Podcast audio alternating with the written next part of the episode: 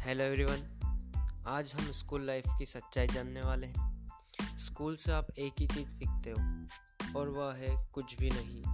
हमारी एक गलत आदत बन चुकी है कि अभी हमारे पास बहुत सारा टाइम पर एक सवाल आप सभी से, कि अगर आपको पता चले कि आपके पास सिर्फ़ सात दिन बचे हैं, आप सिर्फ़ सात दिन ज़िंदा रह सकते हैं तो क्या आप तभी बारह बारह घंटे तक सोओगे?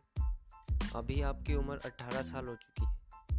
पता चला कुछ नहीं ना।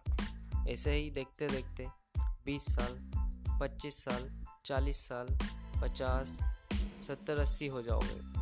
क्या कोई सेंस बनता है इस लाइफ का? कुछ बेटर किया जाए, कुछ प्रोडक्टिव काम किया जाए। Peace out